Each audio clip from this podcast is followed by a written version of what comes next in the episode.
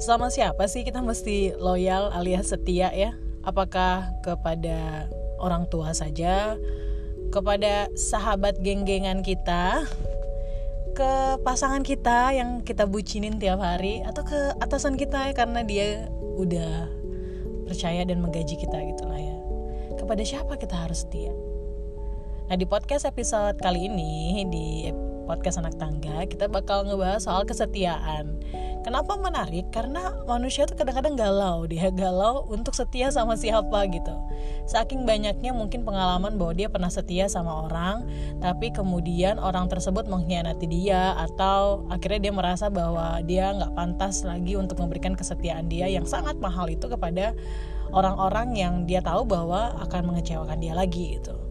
Nah, Kenapa akhirnya ini episode ada? Karena berawal dari sebuah obrolan santai di hari Minggu itu ya dengan beberapa sahabat gitu dan senior. Dia sempat kita sempat chit chat gitu lah ya ngobrol soal gimana sih sebaiknya kita bersikap atas kondisi di kantor, kemudian di organisasi gitu ya ketika kita ketemu sama berbagai macam orang yang beda-beda nih bentuknya dan berbagai macam bentuk pimpinan juga yang beda-beda gitu. Nah, ada ada perasaan di hati tuh yang kayaknya ah gue mau berontak nih atau ah gue bingung nih atau ada yang kayak gue mau setia apa pun kondisinya gue akan setia dengan sumpah jabatan gue atau dengan sumpah karyawan gue gitu ya. Nah itu yang sempat aku tanyakan ke senior senior dalam chit chat minggu siang itu gitu ya. Dan ada satu kalimat yang buat aku menarik banget dan pantas untuk ada di eh, podcast anak tangga gitu. Kira-kira beliau tuh ngomong kayak gini kamu itu jangan setia sama orangnya Sasti gitu. Tapi setialah dengan gagasannya. Kulang lagi ya. Jadi yang perlu diberikan kesetiaan bukanlah orangnya atau manusianya tetapi gagasan yang dia tawarkan gitu.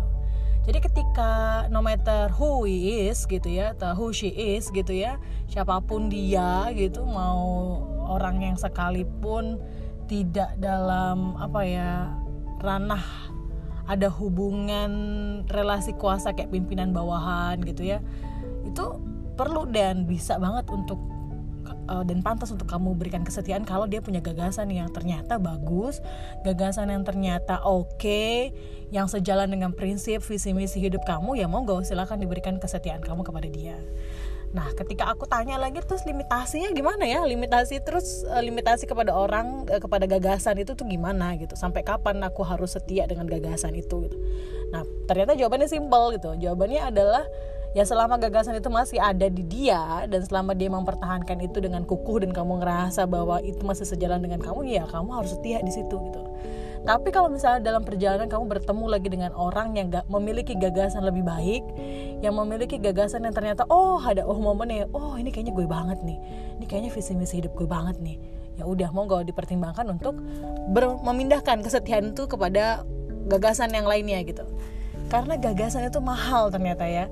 Semahal itu sampai ya nggak semua orang punya gagasan yang baik gitu. Kita sering ngelihat sekarang bahwa beberapa orang punya gagasan yang justru merusak ya kayak misalnya gagasan untuk perkelahian, gagasan untuk saling membenci, gagasan untuk saling menghina gitu ya, membeda-bedakan itu kan bukan gagasan yang baik ya. Walaupun ada pengikut-pengikut setia untuk gagasan-gagasan tersebut.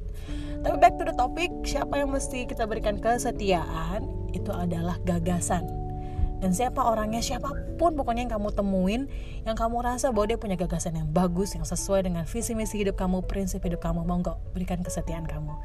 Terima kasih sudah dengerin episode kali ini. Sampai jumpa lagi di podcast Anak Tangga episode berikutnya.